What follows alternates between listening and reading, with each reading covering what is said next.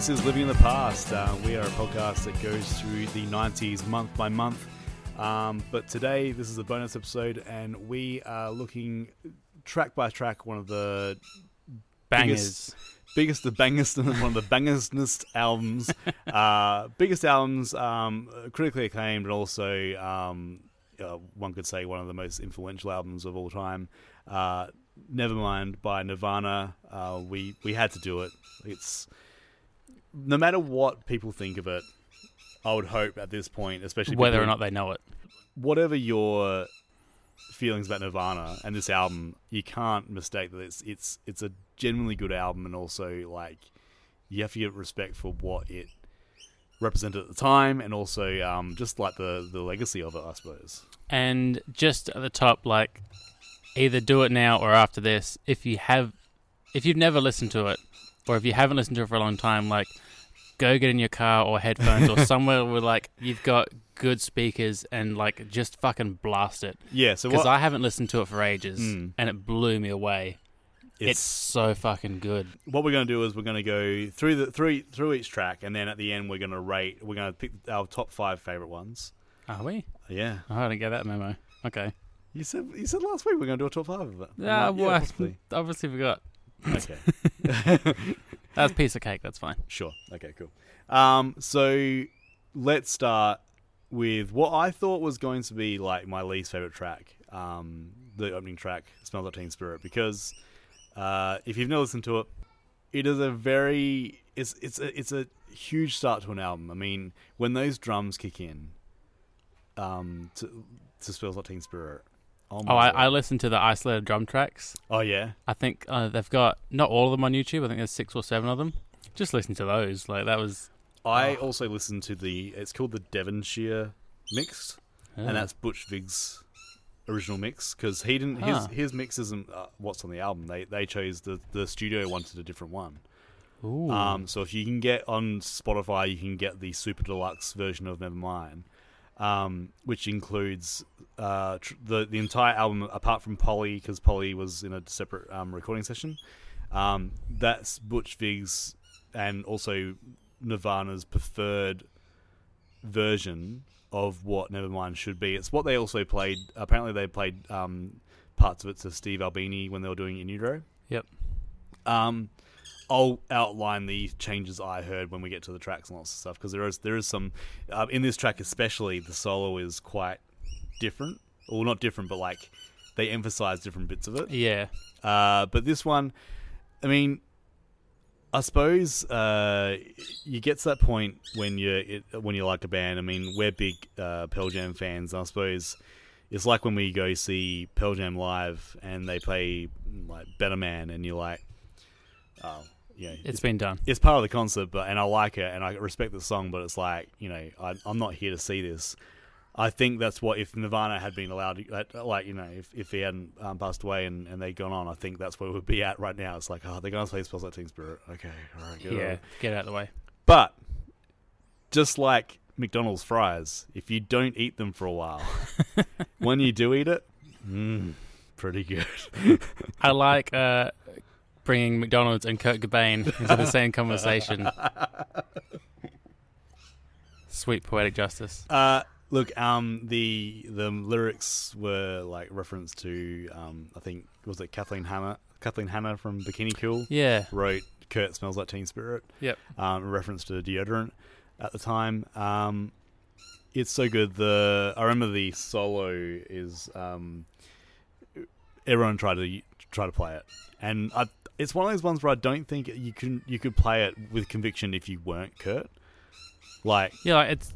I'm not a great guitarist. and I, you know, never gave it a great shot, but I, don't think it's like that hard of a thing to play. But it's it's, not- getting it right. Yeah, and it's getting the tone right, and like you know, he, I think he, he he was a big fan of the um of the uh, chorus pedal and, and stuff like that too. So and like the the to- the tone of his guitars was was very much his own. Uh, so yeah, Like Teen Spirit, uh, banger start to an album. uh, moving on to In Bloom.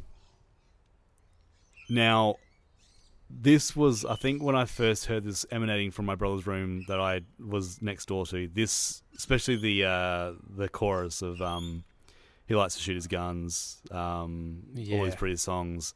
This is the one that I remember going. I want to hear more of this. This is amazing. Um, loved the film clip. Didn't realize there was an alternative film clip to it. The creepy one with the masks. Yeah, yeah. Uh, so check that out if you're a, um, a, a big Nirvana fan. Um, I really, I, I obviously like the Ed Sullivan.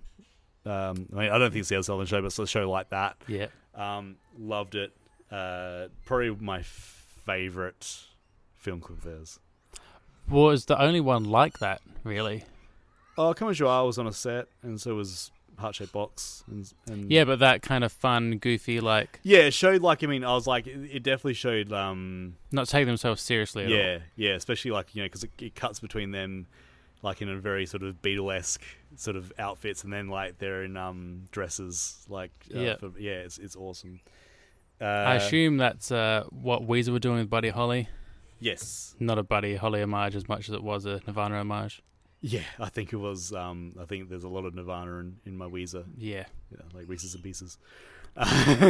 uh, also, throughout this whole thing, I should probably um, we're we're not gonna actually play any of the album on on air. Like it's um. We have the money for that. seems like seems like the sort of thing that someone might you know intentionally listen to and then try and sue us for. So, Yeah. so uh, yeah, this is um, unfortunately you're gonna have to do it your own way. Uh, so moving on to um, track three, uh, "Come as You Are." When I first learned how to play this on guitar, was just ah, I thought it was I was god. I thought I was a, I was a guitar guy. Everyone did it. I'm pretty sure. Like and then it, you, it came with a guitar. and then you tried bum, bum, bum. and my brother had a chorus pedal that he lent me. I'm like, I can do it, and also um, Almost sound like it. almost sound like it. Oh my god! And then um, learning the bass to it too, which is very very fun to play. This is still to this day. Like I'm not a huge fan of Come As You Are anymore. Like it's one of those a bit overdone, a bit dull. I was never that keen on the guitar tone in this. Like it's just that kind of underwatery, sort of wavy depth thing he's got going on. Yeah. I didn't love it. Um, but to this day, I'll still use that to check if my E's in tune. yeah, I remember you doing that. yeah. Yeah. if the E and A are together, then we're all good. Um, and going back to that that Devonshire mix, um, uh, in Bloom and this song, but especially in Bloom was lot of distortion.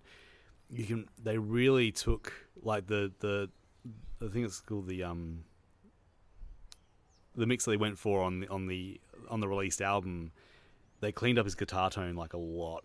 Um, like there's a lot of noises going on in the background on this other mix, like the Butch Vig mix, and it's like it's kind of cool. I, I understand exactly. Like I, I can really understand why a, a, record company went, mm, let's clean this up. I understand now why uh, Kurt later said in interviews that he wasn't that keen on the sound and the finish of it. Yeah, I thought that was just him being Kurt. Like people like it, so now I'm going to hate it.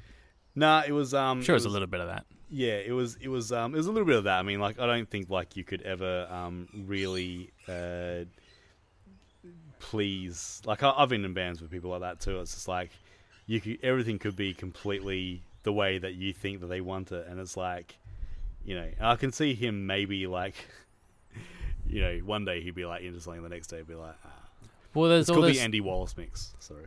there's all these stories of like the fame that he had planned out, like David Bowie style, like planning out fame and like the skyrocketing of this career, and then it starts to happen, and he's got to act like he doesn't want it, even though it's I think he well really, I think he that he did. enjoyed like a lot of portions of it, but then like sort of because like maybe I all a bit much too soon. And we we also talked about on another episode like you would never say it now because like it's not even a thing now, but like people were calling sellout to him like, and it's just like I don't know. I mean, yeah, I suppose like I mean they never like hocked um um Pepsi or Coke or anything like that. Like I No. mean, you know, I don't understand why they said like sellout when it's like they got successful.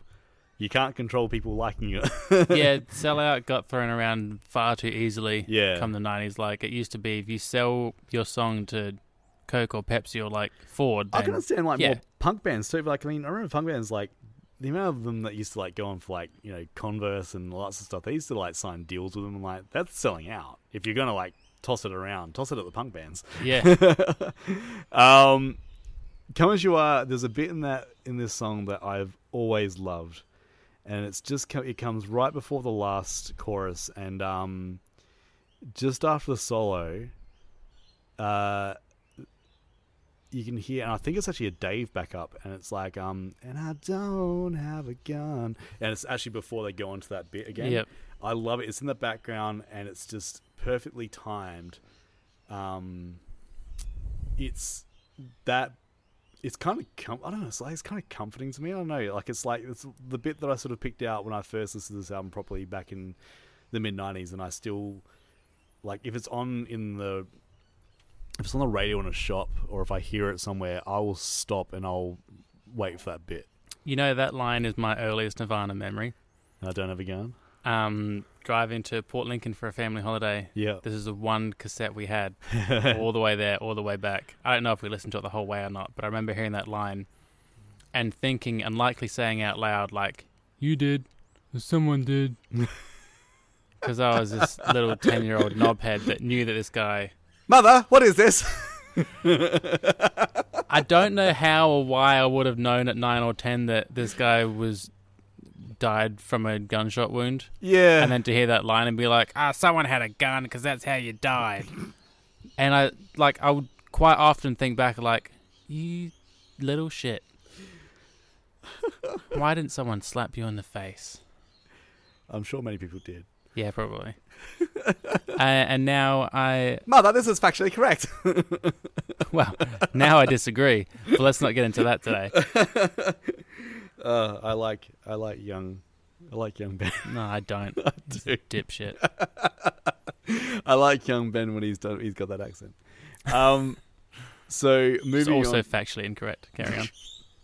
uh moving on to um probably like the uh I definitely see that um, this and many other uh, grunge albums and albums of the '90s definitely had a a, a definitive A side and a definitive B side, um, and this one I suppose was the first one where uh, it's kind of a, a rougher, edgier type sort of song.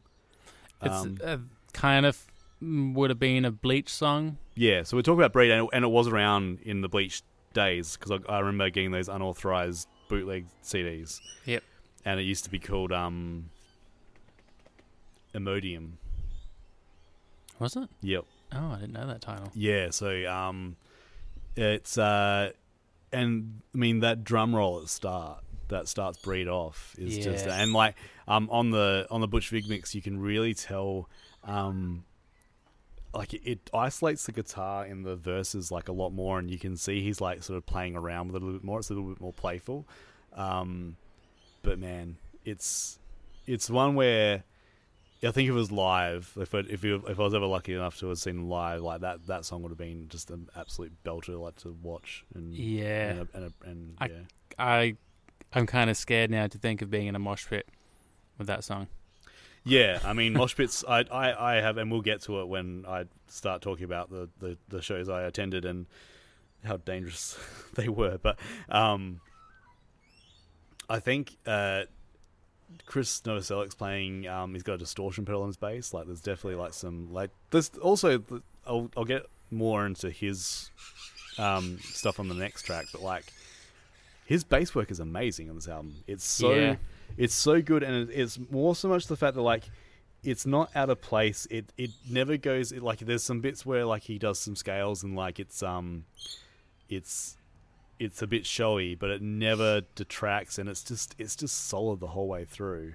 And the sound of it is just what I was always that, and the sound of the rancid bass player was like that was like my key sound if I, when I was playing bass.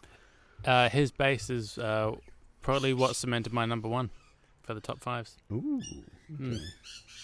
I think we're gonna both gonna have the same number one, by the way. um, so moving on. Uh, I'm gonna uh, sit this one out because I in high school was supposed to be doing a Christmas concert hmm, and rehearsed this song what felt like forever hmm. and then I didn't actually rock up to the Christmas concert because I didn't want to play this song. I was so sick of it. I fucking hated this song.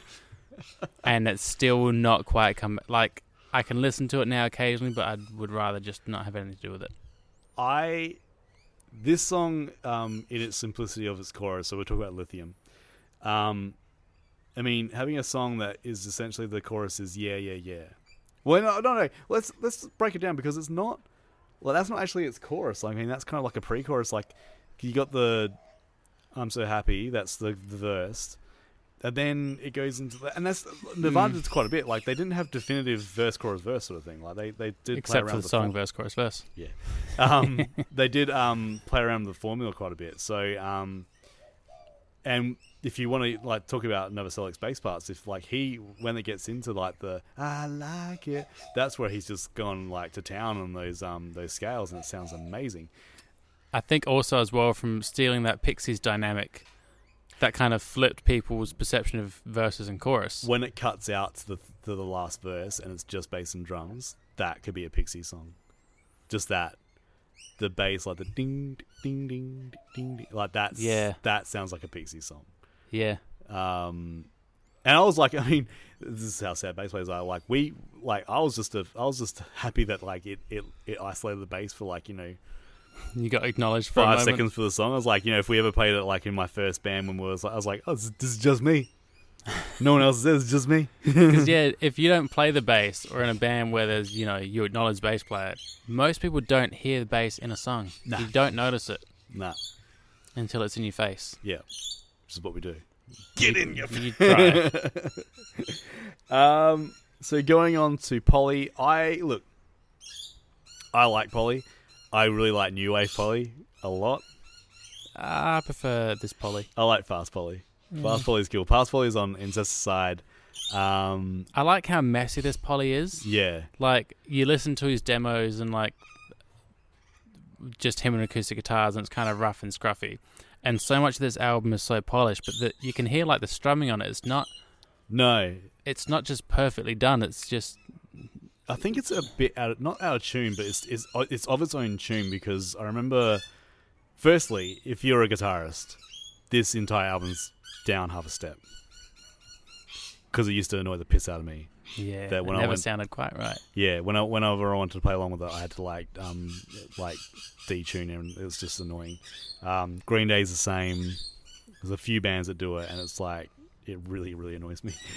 um, uh, but then again, like maybe like like you know, I listen to, listen to a few bands now that I'd noticed that they use the um the capo bit.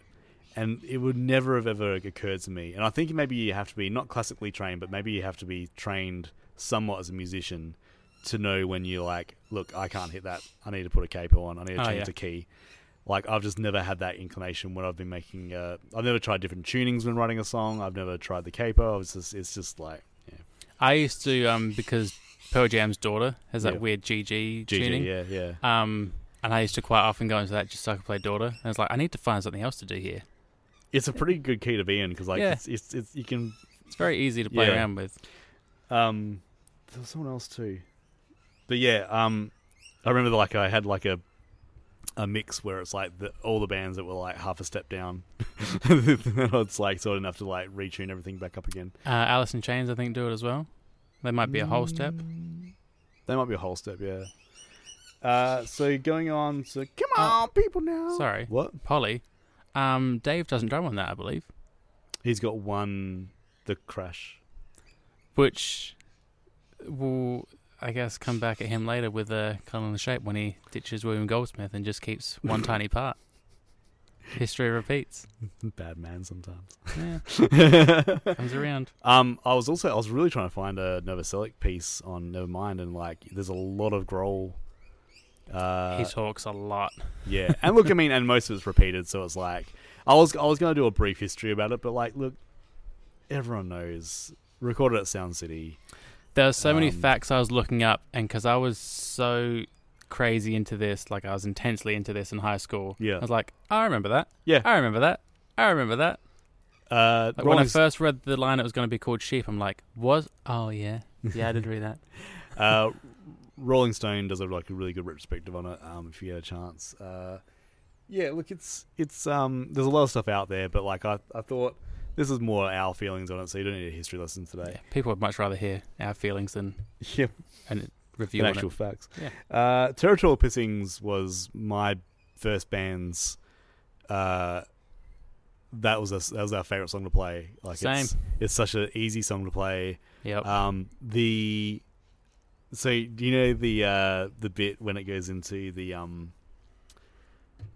where it's just bass and drums? It's just be you know that little like Yep. That's taken off the Butch Vig versions. Ooh. So that's one. That's the one things I missed in the Butch Vig versions. I was, I was like, um, listening to it. I'm like, oh, here it comes, here it comes. Oh, oh, okay. Butch didn't like it. No, Butch says no. Um, I'm gonna be listening to this on my way home. uh, know why I haven't Territorial. Pissings. Uh, did you ever watch the Live Tonight Sold Out? Yeah. Okay. Okay. So um, the most uh, uh, the thing I always remember about this song is because they were on the Jonathan Ross show. Yep. And they were supposed to play Teen Spirit or Lithium, Lithium, I think. Yeah. and then they and you can hear just as the um just as the curtain comes up.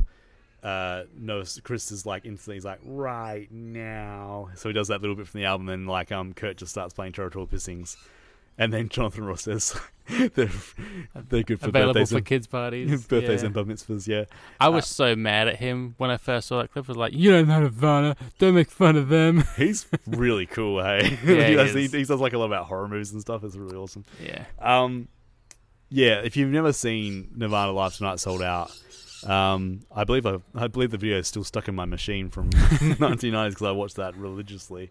Seriously, for about two years, I reckon I watched that once every couple of days. I can probably Wow. recite it. It's Wow. ridiculous. I was like that with uh, Unplugged, Yeah, non-stop rotation. I had a really weird version of not, um, the unplugged album where they didn't play the um, the meat puppet stuff. Oh. Uh, I didn't have the full album. I think it was like, yeah, Do you remember where you were when um the other bits came out, like the commercial break? They did Sweet Home Alabama and like other little snippets of songs. I'm glad you brought that out right now. Oh, because I only just found out that there is a version of them doing Drain You, and they didn't use it. Unplugged. yeah, Oh, and the reason they didn't use it apparently was because the um the breakdown was not great. Like the that makes sense. um, I think they might have just used it for as a warm up maybe. And I look, I it's definitely them, and it's definitely I I don't I'm not sure. Like I know they did a bunch of um unplugged stuff, but this seems like it's at the is on on the same night. Not video, just audio. just audio. It's on YouTube. You can find it. There's a really good um, retrospective. If you look up um, an oral history of the um, uh, Nirvana MTV Unplugged, it's really good because they they learnt "Man Who Sold the World" like the night before. They weren't gonna It's not a hard song. the scales. But Drain You, uh, one of my favorite performances. Have you ever seen the MTV um, they did? I think it's it's definitely in the In Utero years because they've got the um they've got the angel section in the background, and it's one of the only times you'll ever hear them do the scream coming back into after the breakdown. Yep. It's amazing. It's one of the best performances. Like you'll see, like um, he's got a black jacket on Oh yeah, yeah, another yeah, one. Yeah. um, wind in his hair, and it's like one of the most iconic. Mo- I gives, I'm actually goosebumping bumping right now. Um, they start that off with like it was like an MTV New Year's Eve party, and they started off Yep. with radio friendly unit shifter. Oh my god, yeah. um, that sounds so Good good. time to be alive. Uh, Drain You, uh, yeah, it's it's it's a good um, introduction to the B side of this album, which I think the B side of of, of uh, Nevermind is of its own beast. I think Let's call it the other side. because I well, yeah, okay, it's called the other side. I think, but you can see that like you know this is the stuff that they probably want to play in gigs, but won't wouldn't get much um, radio play at the time. Yep. Um, that first side is just littered with like, um, what like four huge singles. Uh, yeah.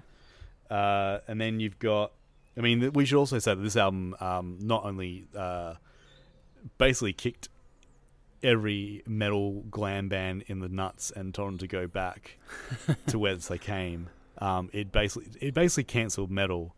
And Um, but hurt all those guys that could play guitar really well. Like, oh, they're just doing Yeah. three chords. I'm sure I'll be told otherwise when we do August and um, Nope. uh, Metallica Nope. comes out. But I'm not sure whether they're referred to as metal. I think they're hard not rock. by real metal fans. No. No. Um, and also knocked uh, Michael Jackson off the Yeah. uh, yeah. So that was Out this, of nowhere. this album had a lot. Uh, I was always curious to know like how many Bleach fans there were that followed on, and would have been like, "I was here from the start." I remember seeing a doco about um, the Sex Pistols once, and um, And the, then you had to set yourself on fire. and the presenter said like, he's like, "Oh, this is the this is the spot of the Sex Pistols' first gig." But if you were to talk to anyone, this was filled with about hundred thousand people because they all said they were they were there. sort of. Yeah. it's like a lot of people sort of like you know I was there at the start and like well fucking be there at the end too. Like it's yeah. I I don't think that Nirvana ever took a misstep. Um, I could the same same couldn't be said for like a lot of the other Seattle bands. Like I mean, we love Pearl Jam, but like I can see how other people would perceive that they've taken missteps. Um, Yeah, I disagree. but like, I don't think I can see in the short span that they were around because let's remember they were really only around in the public's eye for three years. I would say they've missed steps yeah, where they've they've not done something wrong, but they've maybe missed doing something right. They haven't done the bad thing, but they haven't done the best thing they could have. Yeah, I mean, I think um, there's like there's there's two groups. I mean, at the time there were definitely two groups about um, in utero and how that was received. But I mean, The fact, like, so we were talking about this the other night, like with Jim Morrison being such a dickhead to people, yeah, and still to this day, I haven't heard or read any stories of Kurt not being a good person. I've Like he was that a- true punk. I've recently seen a video of him um, stopping a song mid mid step. Um, mid. Have you seen that one? No, He's playing. They're playing some. It's, in, it's on the Euro tour, Euro tour, and he's he's doing an acoustic song, and then he just stops and like puts his guitar down and like points out some guy trying to grope someone in the audience. well, and um and he's like he comes back and like I always like when he like gives people shit and he's like it's like thought I didn't see you did you dude and it's it's just awesome like um it's it's making the rounds I've, I've already seen it like very recently um, but like all his ex girlfriends, all his friends, like yeah they're all like a lot of them cling on to fame and like the fact they knew him were part of his life. None of them seem to badmouth him. nah I don't And think- even like Teen Spirit, he called up Kathleen Hanna was like, "Hey, can I use this? Is that okay? Yeah. Like this was your thing. Can I take it?" Let's also like remember because like there was there was the the made up feud between him and Eddie Vedder but like I can't think of anything more beautiful than watching them slow dance with each other Yeah. at the Which they soon squashed afterwards, but just everyone ignored the fact that they'd played But it down. Nirvana was like, I mean, he was a he was like a little sh- like little shit sometimes. He just liked to, to take the piss. Like, and Yeah. Eddie did the same. Like, Yeah. it was like it was. And yeah. they were both just kids at the time, really. Yeah, really. I mean, early twenties, but in the scheme of things, they were just they were just kids. he didn't take on Chris. No one's gonna take on Chris. Chris would have been Big show. uh, so let's move on to Lounge Act. Um, love the bass line of this song. So good. It's just um, and it's It- so yeah. weird. It's so like it's if if you've ever played it, the key is all over the place. Like it's and like then the key that you the guitar, like the chords that starts it. Like I'm like, I would love to hear a deconstruction of how that song was made. Like, who came up with what first? Like, it's just yeah, it's one of those things you hear and it's like it sounds perfect. Like straight away, it just yeah.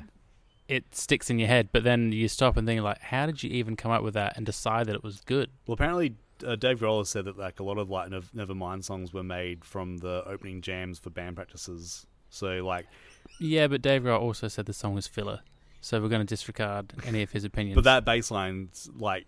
I, I could see like maybe him just like noodling around with it, and then like Kurt finds the key, and it's like, well, let's let's, let's Yeah. go from here. Um, Stay away. Love the song. Love the uh, the ending to this song. There, it's, he goes like he just tunes his guitar down, and it's like.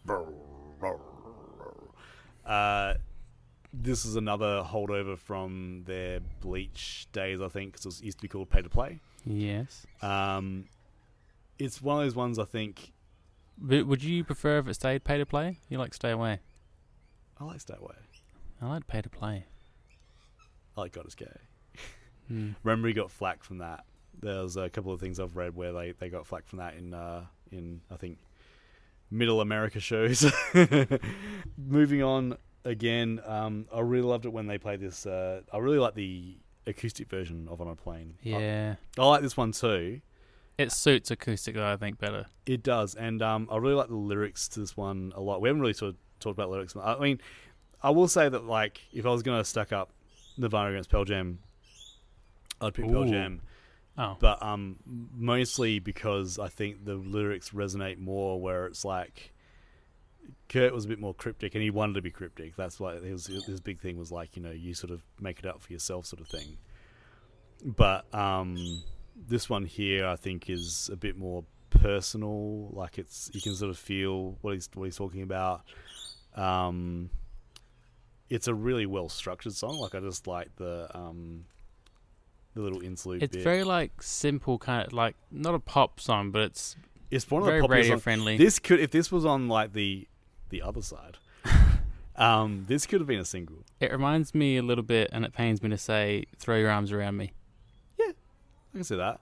Like it's Or not any, on the same level because that song's single terrible. at the time. I think it could be like, yeah, it could be, it could be like an REM song. Yeah, Like it's just, um, it's got, a, it's got a really good sort of uh, feel the entire way through. Yeah, so I think, yeah, definitely if they'd chucked it like on after instead of maybe if they swapped that and um, territorial pissings On a Plain, probably would have been a um, would have been a single.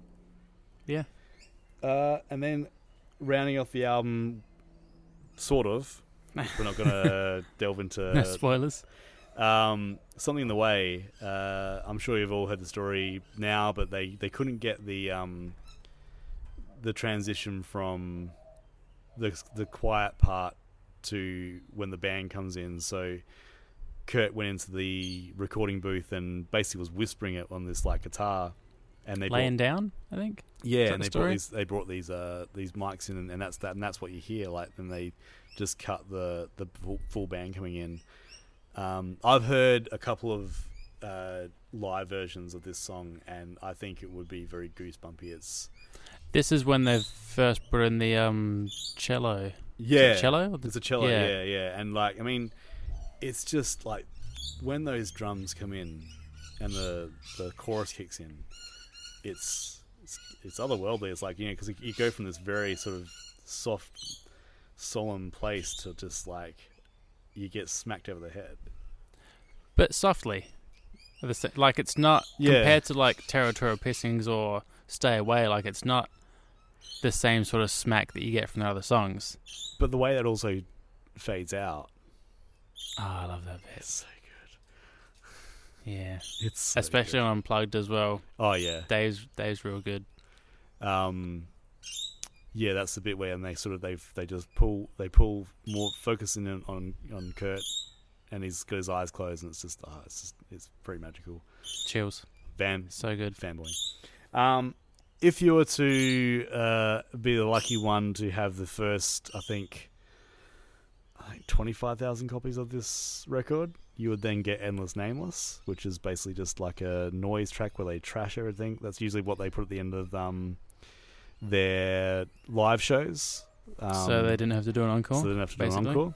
Um, and also and then we someone stuffed up and they deleted it. So then it came back at some point, I think, didn't it? yeah, but I, I thought it was just a bonus. So you don't you, like, cause I I hadn't like the only time that I'd heard it like was they did they it's on the live tonight sold out, but I never heard the studio version of it.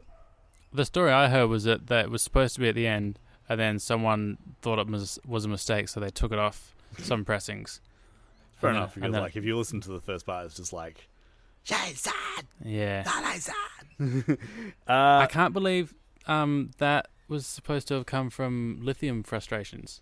oh really? They were recording lithium, and Kurt was getting so mad at not getting it right that that's what happened. Like they went into that. That was the sound that came out of his frustrations. I was always the simplest song on here. I was always amazed um, that they could when they were doing it live. That little solemn like chorus part, that Uh. like that, he would always still be in tune for that. And I'm like, Yeah. oh, fuck, how do you do that? Yeah, his. I know he's had like a lot of raps lately, and like there's vocal isolated recordings go around, but his voice was so good when he wanted it to be, Yeah. and then just so rough and raw when he wanted it to be. I want to go into just um, before we get into our top fives. I want to get into um, the B sides for this album, and um, one of my favorite Nirvana songs ever um, is on the uh, the single for "Smells Like Teen Spirit," and it's a song called "Even in His Youth."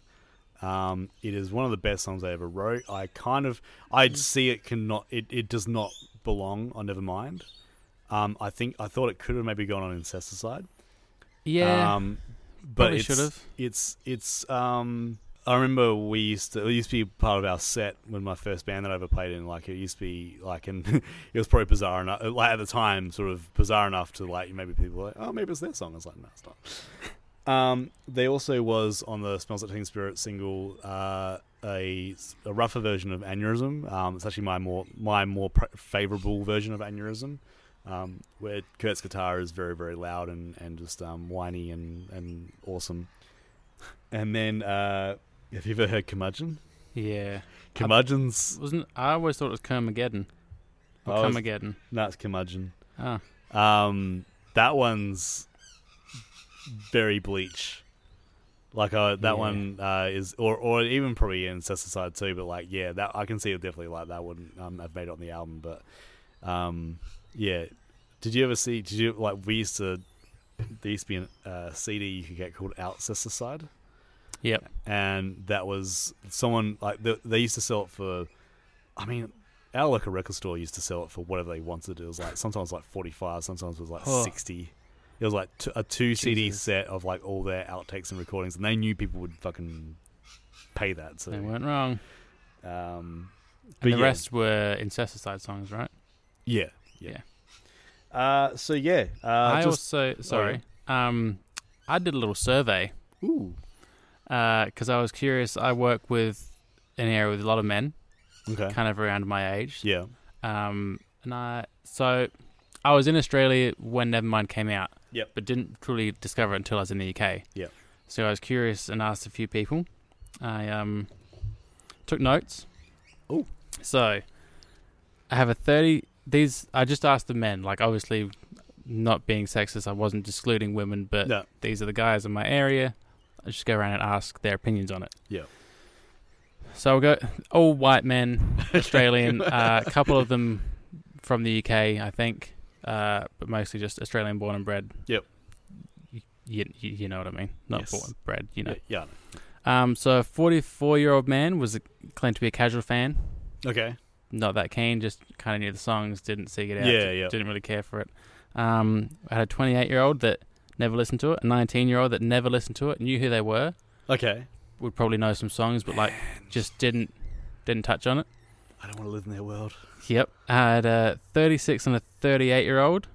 That sorry, the 38 year old didn't listen to it, but his friends liked it, and he was he was happy to listen to it, Yep. but didn't chase it up himself. 36 year old, not a fan at all. Why? Uh, he turned out to be more of a metal fan, Oh, but then strangely said he loved Silverchair. It's like you don't Mm, have I can see Silverchair without It's like that. Frogstomp. Frog Stomp's metally. Yeah, but They were to, more. They were more metal than grunge. to me, Nirvana and Silverchair, are in, they're in the same boat. We'll get to my feelings on Silverchair. in Okay. Um, there's a 49 year old, a casual fan, 61 year old that kind of knew them, but it was a bit after his time, I guess. Um, and a 50 year old. Stewart though. Should have asked him about that. Vagabond. yeah. Um, and I had a. He's got a chest tattoo. and only one man who was 50 that absolutely loved him. right. Did Um, you go see him? Did you tell him- say that he went and saw him? he didn't, so I'm assuming that he didn't at all. Although I do know a lady Mhm. uh, who would be in her 40s that had a chance to go see Nirvana at Thebarton Theatre in Adelaide, Yep. which is an amazing little venue, and thought, I'm going to see Violent Femmes instead because I think they'll break up soon. And they were right. No, they're, like, they're still tour now. Oh, still, yeah. I saw them like 10 years ago. My brother was there. Yeah? Yeah. Does he tell you about it all the time? No. Oh, Um, I he was. would. I don't know. My brother can be like, uh, not gatekeepery, but like he he can be a bit like um, like he liked what he liked, and I I think I just sort of annoyed him. So like, because I was like, I used to take his stuff all the time. when he wasn't home, I'd be like grab all his Nirvana CDs and he'd hate it. Um, but yeah, him and his mate that were in a band, they went and saw him, and um, yeah, I mean, I, I, from all intents and purposes, I think they liked him. So yeah. So, top fives? Top fives. Have, Um, you, have you already got one? Are you ready? oh, you can go first. No, you go. Man. All right. So my number five, would have to be uh, On a Plain.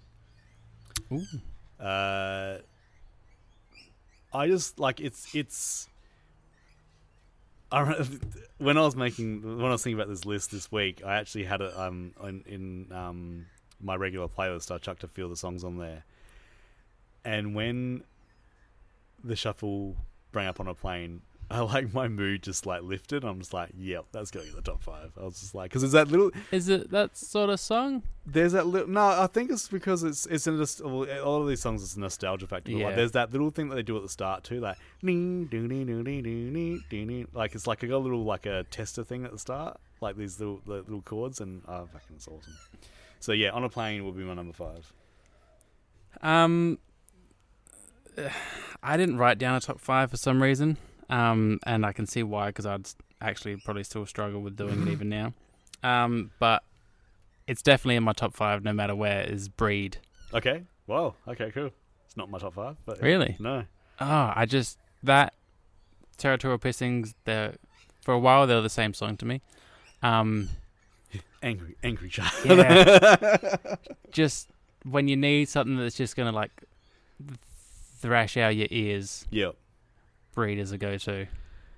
All right, so my number four would be uh, Come As You Are, um, Mm. just for that uh, factor of, um, Just that tone, and that you could play it. and also the um, I don't have a gun. I can't. I Oh, can't the little ignore, I can't ignore that. right. Yeah. Okay, Yep. just for that. Uh, like I, their singles. I used to be like, I, everyone was this. Everyone was that guy that didn't want to like their singles, but like when you listen to this album as as a as a whole, like it's you need "Come as You Are" in order to get to um like Lithium and Breed. Like you need you can't go from In Bloom to Breed. What the fuck are you doing? Yeah, You need "Come as yeah. You Are." You need to like less distortion, have a come down. Like if you're gonna follow Rob from High Fidelity's like list of, of ways to like make a top ten list or whatever, like you can't you can't blow your load too much. So like "Come as You Are" is a good a good come down and and perfectly placed in a perfect song. So yeah. Good call. Yeah. Um, speaking of playing low too hard, I'm gonna. yep. I feel like I should spread breed and that out a little bit, but No. no, that because they're not amazing songs. you trashing your rune to like get that way, that way. Yeah, they. I don't know if they quite belong in the top five, but for me, like just those. I don't know. They don't have many like all-out hardcore songs. If But you, when they I mean, did if it- you were playing that and didn't want to throw your guitar at the end of it too, like fucking Yeah, hell, something wrong with you. you. um, okay, so my number three, um, and this one I really struggled with because I was like, do I go like, do I go the pop route or do I go like you know try and be edgy? Um, I for the baseline, I have to say Lounge Act. Oh, um, it's a really, really like. Um, it's, it's the same thing with uh, Incesticide. Like, I really like the the B side of that too because it's got like, like, it's not as experimental as, as that, but like, it's it's it's not. It's not as safe as Smells Like Teen Spirit and uh, Lithium or something like that. It's, it's um, yeah. It's not filler though. It's not filler. No, it's definitely No. not filler. Fuck you, Dave. Um, and I think just like um, the, the lyrics. I think, and I also have to. Maybe this is like um going on in my background too. Is that apparently Courtney hated it because it Yeah. was about a, another girl. About Tobi Vail, Yeah. yeah. So that's always a plus. I mean, I don't hate her anymore. I don't hate her anymore. I still think she might have something to do with it, but you know. the break of the band. Mm. hmm uh, my number three, I might disappoint you a little bit, is In Bloom. okay, that was it. Was between those two. Oh, okay. Yep. So your number two is In Bloom. Nope. um, because It it's, was- it's it's it's a number three spot, and it was definitely between those two, but neither of those two need to elevate to number two or one. ah, So oh, I see. So just just bumped right out. yeah, I've I've had the similar. There was another one that I thought about coming in at three, yeah, but it's not going at two or one. yep, and I just yeah, it had to go. But my other two was was wrestling with three also. right, But yeah, in In Bloom, I'm happy with it three. Okay. I look my number two, and I could be uh, influenced by. I like it when I see uh, one of my favorite things uh, combined with another favorite thing. So like it's like you know putting sprinkles on my sprinkles on my Sunday. So when I watched uh, Hmm. John you like Mulaney, sprinkles? Yeah. Okay. um, uh, when I saw John Mulaney's Kid Gorgeous special on Netflix, and Mhm. he had a uh, he did it in the Radio City musical, and they have an organ there, and he plays out the show with that with lithium being played on organ, and I'm like, so like, this is going into like a bit of a thing, but like, when I watched uh, um, Kid Gorgeous, like the John Mulaney special, I think. Uh, I was going through some stuff at the time, and like I was really looking forward to seeing it. Like I was, I, like John Mulaney at that point was like my happy place. Yeah, Watching a lot of stuff on YouTube um, with him and, and listening to his albums and stuff. So when like I see this awesome special, and it's just as funny as I think it's going to be, And, it's new and it's and special it's to new you. and and it's- special, and like you know, I'm I'm like I'm I'm dialed in and I'm ready. And then not only that, but to play out like over the credits is like lithium on on an organ, and I'm like, oh, he likes the thing that I'd like to yeah Um, I think that brought back. I, I I think from that point onwards, I started listening to Lithium like a little bit more regularly. I'm just like, oh man, this is such a good song. Um, and it is like, I mean, if you doubt me, then I'd say to go Fight onto me. YouTube and watch the Reading Festival performance of him doing Lithium and the entire cloud, crowd of like how many people singing along. Yeah. well. I'm not going to, but like I can't disagree. It's it's amazing. It's um yeah, it's it's pretty pretty spine tingly. I did not see that coming at number two. I did like that little moment. John Mulaney was like, "Oh, Yeah. I hate this song, but this is nice." I hate's a strong word, but close enough. so what's your number two? uh, my number two is also in a wrestle with someone else. Yeah. Um, that's I think also been bumped out. Drain you. nice. yeah. Yeah. That it. It could have been anywhere. Like you could jumble around any of these really, but it's not quite number one. It it's close, Yeah. but it's not my number one. But it's that any- perfect like about it that like it's just so catchy, yeah. but it's not like a pop song catchy. It could I be don't like, know I mean, it starts off with the same tone as Smells Like Teen Spirit. Like it's like that sort of that that clangy, dwang, Yeah. twangy guitar. Yeah.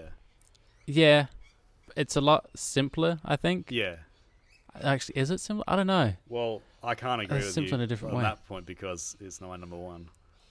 It's not. Nah, Drain is my number one. is. It's my number Oh, one. and you thought we were gonna have the same. No, I thought I thought but um Drain You I think is my favorite Nirvana song of all time. Wow. Um, it towers over everything else. The first time I heard that, playing it too, um, when I was to playing bands, it was a fun song to play. Um, it has it all like it's it's a it, it has like you know, um, different uh, going into that little build up. Uh, the scream going back into like the um, what would be the third chorus. It's just it's a really it's it's a well written um, an amazing song and um, one that I would never ever get sick of listening to. Yeah, I don't think I could get tired of this. Like I've played it. I haven't played it in bands or anything, but like I've played it a lot. I've listened to it a lot, and it Yeah. doesn't feel like it's getting any more tiresome. And as much as we poo on Dave lately, um, Yeah. but like his drumming in everything on here, it just sits so perfectly. Like he knows exactly where to accent. Can I be like super super uber nerdy about this too? Go for it. Um, so those little bits that he does in the breakdown, where it's like where all the like it's like dun, dun, dun, dun, Yep. dun, dun, dun, dun. after the, it gets really loud and goes back to the the pulse, he does like a little hit Yeah, the on little ride. ding. Yep. and I fucking love that. Who would who does that? Who's like Fucking drummers. and it's like, I'll uh, like um, Butch Vig. I think uh, said in one of the articles, he's like, Dave in Nirvana worked out how to write a hooky drum line, and like that's just impossible. He's like, he his drum lines are hooks, yeah, and like that along with a, along with a, guitar- a, a, a songwriter like Kurt is like, it's fucking, um, it's, it's, perfect. it's magic beans. yeah, Um, that's why I almost had this in at number one, But See, I- I, I would have I- thought the, the lithium, and I didn't. I didn't know your lithium story, so I was like, Yeah. I was expecting lithium would be very high, but I was no, like, I can't. no. I can't handle it. Yeah. Um, I very nearly considered "Smells Like Teen Spirit" at number one Mm. for the drum factor, Yeah. and just it's one of the greatest songs of all time. Yeah. Like for anyone, like although this survey I did for people, Yeah. Everyone knew Teen Spirit. Yeah.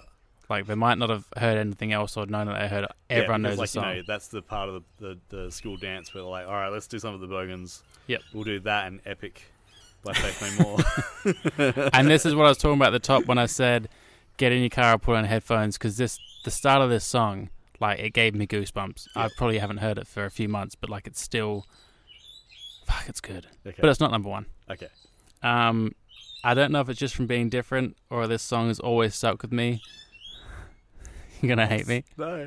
Lounge Act. Hey! I'm so glad. I've always been obsessed with this song. Wow. It just like that bass intro just always hooked me straight away, and that weird offbeat timing thing. It's not quite offbeat. I like the fact that he's also going, uh, Yeah. at the start. Yeah. that seems like such a, um, uh, Kurt's just like, let me just do this thing at the start. It's going to be funny. Yeah. Like, I think a lot of the shit that he does is, It's so easy to miss as well. is him being funny. It's like, oh, I'm to do this. It's going to be funny. Yeah. Um, Yeah, he's a weird, you- funny guy. if you ever sing along to it, like you're looking forward to that, because like the genius of this song is also like the first two verses are sung fairly low key, and then the third Yeah. one he yells, and when he first he goes oh my lord, Yeah. it's actually one, shamefully, I didn't know the lyrics for the longest time. I couldn't understand what he was Yeah. saying. But just like that bass, like the riff, everything about the drums, like everything was just melded so perfectly. I could get like bits here and there. one of my friends was really tickled at the fact that there's a f word in it. He liked the just going into the second chorus is like he says um, Like he was surprised that there was an F.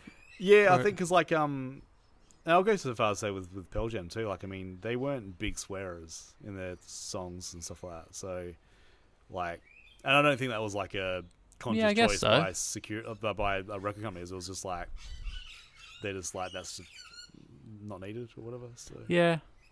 Yeah, I think uh, that's the thing with Eddie and Kurt. Like they were both good writers. Like they didn't need to pad it out with, unless like they really had that emotion in it where they had to yeah, express a bit more. But, but yeah, um, when I did go and learn the lyrics for it, just the whole package came together. it's pretty good. I love it so much. Well, That's it. that's it. Uh, Let's do it again. I hope you, we will. There's another album coming this year that we're both gonna. I think you can probably guess what it is. um, but that one will be. Uh, yeah, this one went longer than I thought it was gonna be. Whoops. That's all right. We should have just done a listen along. Uh, so uh, you can email us at livingthepastpod at gmail.com. You can also uh, check us out on Instagram. You can check out some of the movies we've um, been watching for the podcast on uh, PD Lumsden at letterboxd.com. Uh, check out our playlists uh, for the month for, for the year of 1991 on uh, Spotify. And uh, join us next week for April with a special guest. We've got Ooh, the ooh, first guest of the um, of the season, Yeah. and uh, then yeah, um, stay tuned for our bonus episodes. And also, look, hey, if you have a movie or uh, a topic or an even an album that you want us to sort of deep dive into, um, we're thinking about taking maybe like a little break at the end of um, the '91 season. So maybe maybe we'll like do a couple of um, couple of requests. Like we can always deep dive into an album. Um, might Or something that we hate. yeah, maybe maybe try and change our mind. Yeah. Make us watch Blossom. Um, so yeah, if there's any other, if there's any uh, uh, albums you want us to go through and have a listen to, and you know what, might even open it up to all the '90s, not just the season that we're doing. So Maybe. yeah, think Yeah. about it. Uh, so again, contact livingthepastpod at gmail.com. Um, until next time, we'll see you later. Bye, everybody. Bye. Bye, birdies. Bye, buddies.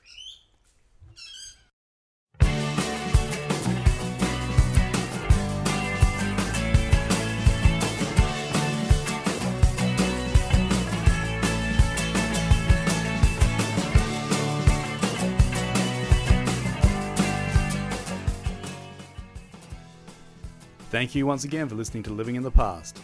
Got some awesome people to thank at the end of the show here. Andrew Golding does our music for us. You can check out his stuff at www.antigold.bandcamp.com. Rebecca Sheedy, she does our artwork. You can check out her stuff on Instagram at mild scribbling. Send us an email at livingthepastpod at gmail.com or follow us on Instagram. You can check out letterboxd.com following PD Lumsden and check out the movies that we've been talking about this season. You can check out the music we've been talking about on the podcast by going to Spotify and searching Living in the Past podcast and then the month that you want to check out. Want to help us grow the show? Leave us a five star review on Apple Podcasts or tell your neighbor, tell your friend, tell your mother. It all helps. And until next time, as we always say, sit back, look back, and relax.